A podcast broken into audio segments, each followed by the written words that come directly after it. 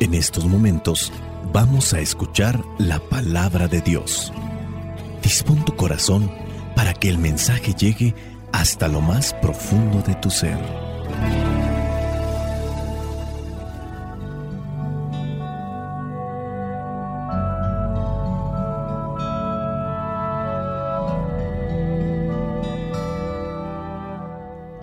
Vamos a tratar de reflexionar las lecturas correspondientes a este domingo número 12 del tiempo ordinario. Estamos en el ciclo B.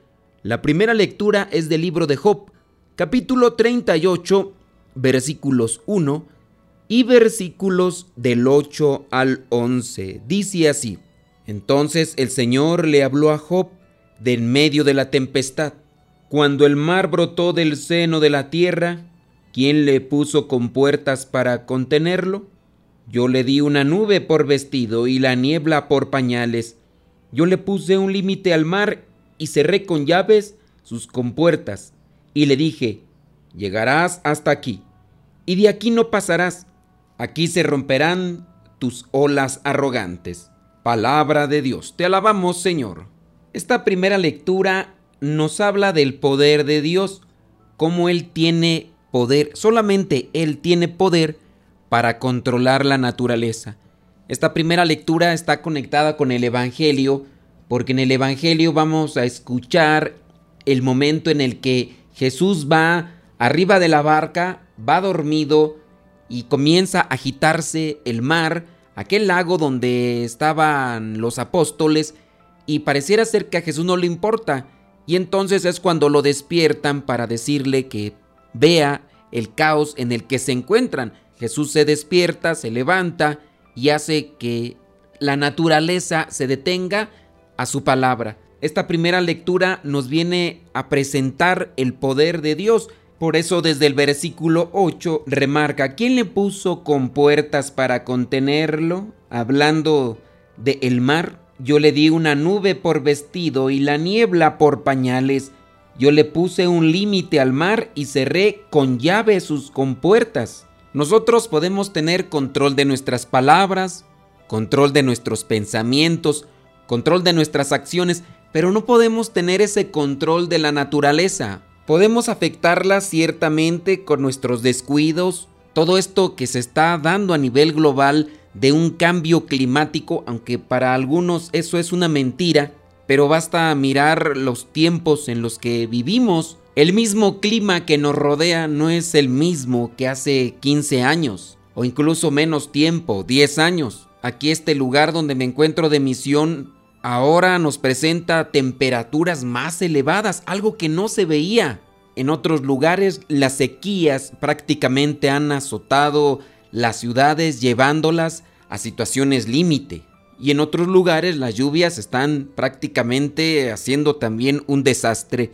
Nosotros con nuestros descuidos vamos deformando la naturaleza, pero no tenemos control de ella, solamente Dios. A nosotros nos corresponderá cuidar todo aquello que está a nuestro alcance para tener una estabilidad de la naturaleza. No hay que ser descuidados en ese sentido porque puede ser que en un futuro la humanidad no solamente adolezca de la violencia que se incrementa al por mayor, sino también de este desastre climatológico que cada día se manifiesta y se hace evidente en todas partes del mundo. Pasemos ahora a lo que es la segunda lectura que corresponde a la segunda carta a los Corintios, capítulo 5, versículos del 14 al 17. Dice así, el amor de Cristo se ha apoderado de nosotros desde que comprendimos que uno murió por todos y que por consiguiente todos han muerto. Y Cristo murió por todos, para que los que viven ya no vivan para sí mismos, sino para Él, que murió y resucitó por ellos. Por eso, nosotros ya no pensamos de nadie según los criterios de este mundo, y aunque antes pensábamos de Cristo, según tales criterios, ahora ya no pensamos así de Él. Por lo tanto, el que está unido a Cristo es una nueva persona.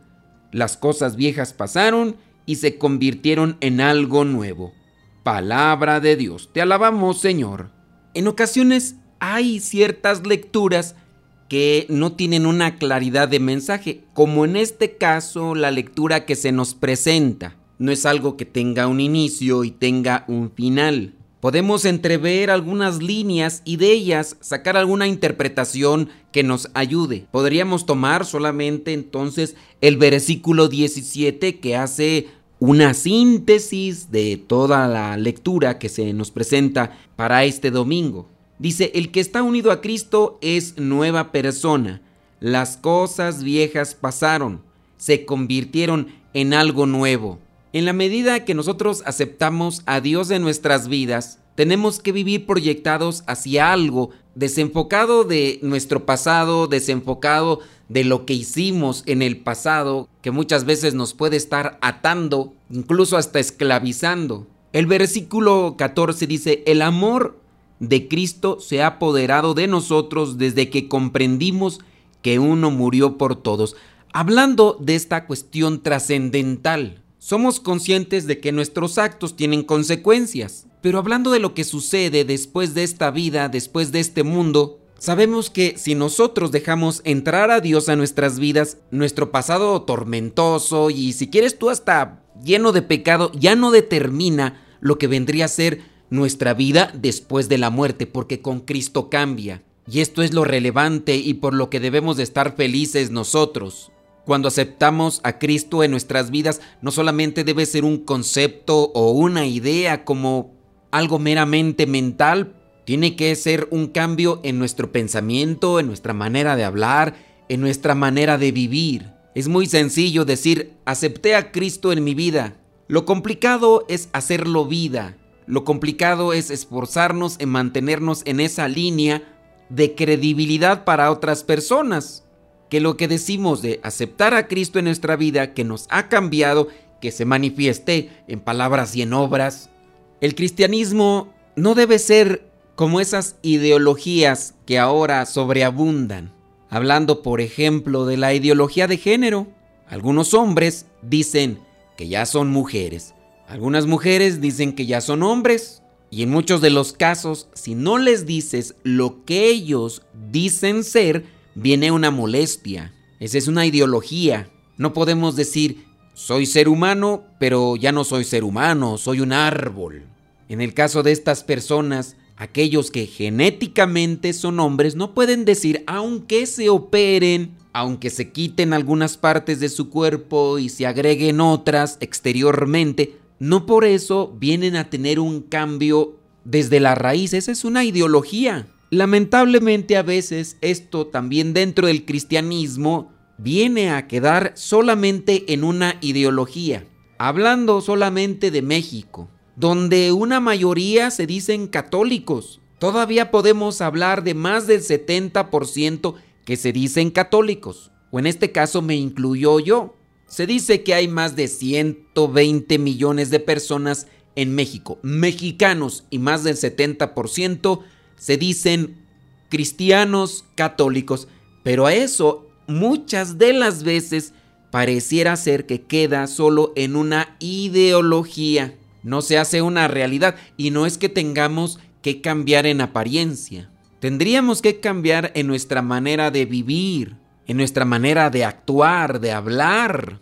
En México cada vez más se incrementa la violencia dentro de lo que son estos grupos de crimen muy bien organizados en todo el país. La violencia, el secuestro, la agresión, el tráfico de sustancias que afectan a la salud aumenta y muchos de estos podrían incluso ir a misa, hacer oración y otro tipo de cosas que quedarían solamente en una ideología, porque no puedes decir que es una realidad cuando alguien Incluso se santigua, se persigna antes de cometer un asalto. No puedes decir que un cristiano se atreva a hacer ese tipo de cosas. Aquellos incluso que tienen sus rituales, rituales religiosos, ni siquiera estamos hablando de rituales satánicos, rituales religiosos, para que les vaya bien cuando se dedican a cometer fechorías. O cuando incluso en la misma casa se tiene todo rodeado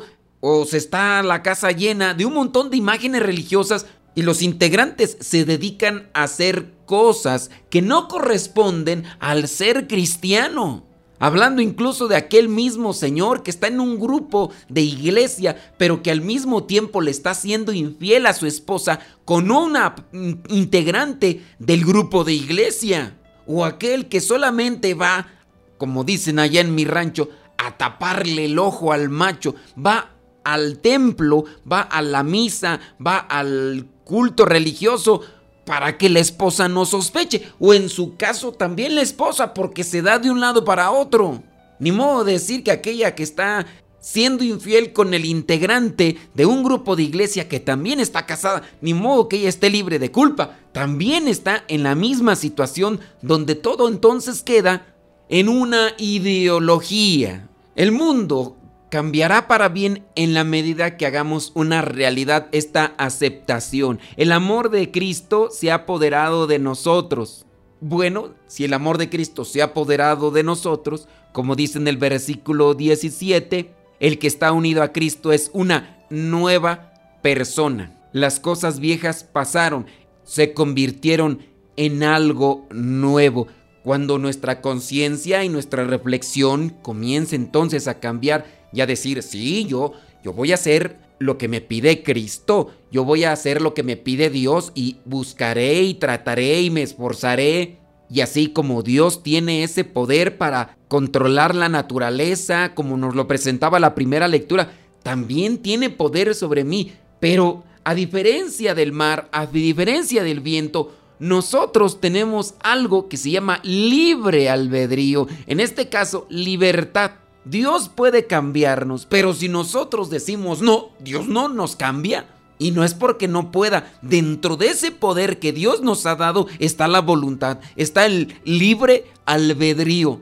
Y entonces yo determino si quiero cambiar o no cambiar. Y no voy a cambiar por una cuestión meramente personal o méritos personales o porque yo tenga superpoderes como tal. No, yo voy a cambiar en la medida en que por mi libertad, le digo a Dios, entra a mi vida, cámbiame. Así como tú puedes detener el mar, puedes detener el viento, también me puedes detener a mí y me puedes dar aquella fuerza que necesito para no hacer esto que me afecta en mi organismo, que me afecta en mi relación como consagrado, como casado, como casada. Tú, Señor, tienes la fuerza para controlar el mar, el viento, la tempestad, los terremotos. Tienes poder incluso para cambiarme desde adentro. Lo puede hacer nuevo, pero a veces nos hace falta constancia, nos hace falta fe.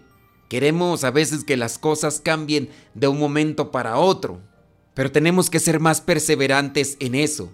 Tenemos que dejarnos, así como nos presenta en aquella metáfora de lo que vendría a ser el alfarero con el barro y que el barro va adquiriendo esa forma que él quiere en la medida en que se amasa el barro y que también se le echa agua. No solamente es agarrar un puño de barro y listo, ya está la olla, no, tiene que dársele un cierto tipo de amasamiento y después darle con el agua y con los giros que se van dando en aquella plataforma, dándole figura. Lleva su tiempo, pero aquí viene otra cuestión, que cuando nosotros dejamos entrar a Dios a nuestra vida, el diablo no se queda con los brazos cruzados.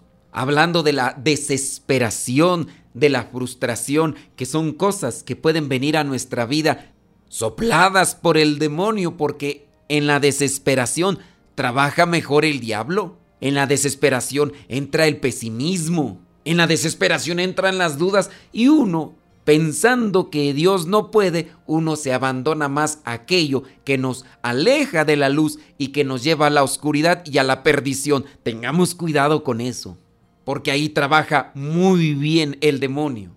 Vayamos ahora al Evangelio que corresponde a Marcos capítulo 4 versículos del 35 al 41.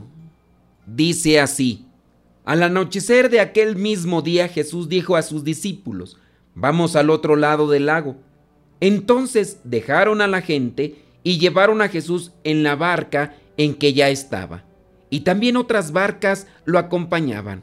En esto se desató una tormenta, con un viento tan fuerte que las olas caían sobre la barca, de modo que se llenaba de agua. pero Jesús se había dormido en la parte de atrás, apoyado sobre una almohada. Lo despertaron y le dijeron, Maestro, ¿no te importa que nos estemos hundiendo? Jesús se levantó y dio una orden al viento y dijo al mar, Silencio, quédate quieto. El viento se calmó y todo quedó completamente tranquilo. Después dijo Jesús a los discípulos, ¿por qué están asustados? Todavía no tienen fe. Ellos se llenaron de miedo y se preguntaban unos a otros, ¿quién será este que hasta el viento y el mar lo obedecen? Palabra de Dios, te alabamos Señor. Si miramos todo el capítulo 4 de Marcos, vamos a encontrar que Jesús se ha mantenido predicando por mucho tiempo. Los que son maestros y que se dedican a la enseñanza con los alumnos, los que son psicólogos o los que se dedican a hablar a las personas en otro ámbito, sabrán que es cansado, es pesado hablar, aunque no es del mismo cansancio como el que trabaja en la construcción o trabaja en la jardinería o el que trabaja en la herrería, Hablamos de un cansancio físico, en el caso de la construcción, y hablamos de un cansancio psicológico, un cansancio mental que se da con las personas que nos desenvolvemos en esto de trabajar en una radio para hablar como también lo hace su servidor, o cuando nos toca, por ejemplo, celebrar varias misas en un mismo día de manera así consecutiva. Los que se dedican a trabajar en este tipo de eventos y que tienen que ir desarrollando un cierto tipo de discurso o plática, nada ya establecido o esquematizado, comprenderán que sí es cansado. Y Jesús, después de estar hablando de muchas cosas con la gente que le seguía, se ha subido a la barca con sus apóstoles y se dirigen, dice, al otro lado del lago. Entendamos que en el ambiente de Jesús, para aquellos tiempos, también se hace una relación ya sea con el lago, ya sea con el mar, a veces se le da el mismo término. Aquí dice claramente es el lago. Ya van pues en la barca y dice ahí en el versículo 37, se desató una tormenta con un viento tan fuerte que las olas caían sobre la barca, de modo que se llenaba de agua. Algunos han señalado que ante esta situación Jesús se hacía el dormido, pero creo que también nosotros sabemos de ese cansancio físico o incluso mental donde el cuerpo ya necesita por encima de todo un descanso y a pesar de que se esté haciendo lo que se esté haciendo, a nuestro alrededor simplemente no logramos despertarnos. Podríamos decir que aquí es la misma circunstancia. Dice en el versículo 38, pero Jesús se había dormido en la parte de atrás, apoyado sobre una almohada. O sea, iba cómodo. Estaba en un lugar idóneo para poder descansar. No es lo mismo que te duermas sobre una almohada, que no sabemos a qué se refiere con esto de la almohada. Tendríamos que dar un clavado sobre la cuestión cultural para ver si es una almohada como la concebimos nosotros o es algo todavía diferente a como lo concebimos nosotros. Y ahí va Jesús bien dormido, se mete el agua, quizá a lo mejor esa agua no le llega hasta donde está Jesús. Y a veces, aunque llegue el agua, si nuestro cansancio es extremo, simplemente no nos damos cuenta. Y a lo mejor esta circunstancia del agua da pie para comenzar a soñar algo, como a veces sucede cuando estamos también bien cansados y relacionamos los ruidos o las cosas del exterior con los sueños. Entonces dice que lo despertaron, le dijeron, le reprocharon que si no le importaba que se estuvieran hundiendo. La desesperación es mal consejera. En la desesperación trabaja mejor el demonio. ¿No te importa que nos estemos hundiendo? Jesús se levantó y dio una orden al viento y dijo al mar, silencio, quédate quieto. Ya lo habíamos visto en la primera lectura, como solamente Dios tiene poder para controlar la naturaleza. Y esa viene a ser una prueba de que Jesús es el Hijo de Dios. El viento se calmó y todo quedó completamente tranquilo. Pero no todo, porque ahí estaban los apóstoles todavía con su intranquilidad. Por eso en el versículo 40 Jesús les dice, ¿por qué están asustados? ¿Todavía no tienen fe? ¿Qué necesitamos entonces para tener tranquilidad ante esos problemas que nos azotan, que nos preocupan, que nos angustian todos los días? Problemas de enfermedad, problemas familiares, problemas económicos, problemas sociales. Necesitamos fe. En la fe uno podrá adquirir esa tranquilidad para poder pensar, para poder hablar, para poder actuar conforme a aquello que necesitamos para solucionar o para encontrar una solución. ¿No tienen fe? Hay que aumentar nuestra fe. ¿Qué es lo que te angustia ahorita? Haz oración. Trata de tranquilizar todo aquello negativo, todo aquello que enubla tu corazón. Puedes hacer esa renovación, Señor. Tengo poca fe, pero aumenta lo que tengo en mi corazón porque creo en ti, porque te he aceptado a ti. Quiero que me renueves, quiero que me cambies, quiero que me des esa luz necesaria para poder seguir caminando en medio de esta dificultad. Tienes un problema quizá con tu esposo, con tu esposa, con tus hijos, quieres que cambien, les dices tantas cosas y simplemente te ignoran. No dejes pues que la angustia, la desesperación, el miedo dominen tu vida. En el versículo 41 dice, ellos se llenaron de miedo y se preguntaban unos a otros, ¿quién será este que hasta el viento y el mar lo obedecen? Aquí podemos cambiar la expresión, ¿quién serán estos obedecen a las palabras del Señor? Ante la situación difícil de la vida, en sus diferentes circunstancias, nosotros hemos visto cómo caminan cierto tipo de personas. Algunas de ellas caminan con esperanza, con fe, con paciencia. Otras caminan con desesperación, con intranquilidad, con miedo, con zozobra, con angustia. Y puede ser que sean los mismos problemas o incluso puede ser que aquellos que caminan con esperanza tengan más problemas que aquellos que no alimentan su fe, porque también el miedo nos hace ver más grandes los problemas. La angustia nos hace exagerar los problemas. La desesperación nos hace pensar que no hay solución. Y puede ser que nuestros problemas en realidad no sean tan grandes, pero así nos lo hace ver el miedo. Busquemos pues dejar actuar a Dios en nuestras vidas. Solo nosotros, en nuestra libertad y en nuestra voluntad, podemos dejar que Dios calme la tempestad de nuestros problemas, de nuestras angustias, de nuestros miedos. Dejémosle subir a nuestra vida. Ahí Jesús se subió a la barca. Dejémosle nosotros subir a Jesús a nuestras vidas para que nos venga a dar esa paz, esa serenidad, esa tranquilidad que necesitamos para seguir caminando, para seguir luchando, para seguir buscando cumplir con su voluntad. Recuerda, Dios tiene poder para controlar la naturaleza, pero nosotros tenemos la decisión de si lo dejamos entrar completamente o limitadamente. Que no sea solamente una ideología Cristo en nuestras vidas, que sea una realidad para que la tempestad y el viento huracanado que azota nuestras vidas y nuestra familia venga a menos. Soy el Padre Modesto Lule de los misioneros servidores de la palabra. La bendición de Dios Todopoderoso, Padre, Hijo y Espíritu Santo, descienda sobre cada uno de ustedes y les acompañe siempre. Vayamos a vivir la palabra. Lámpara es tu palabra para mis pasos, luz en mi sendero. Lámpara es tu palabra para mis pasos, luz en mi sendero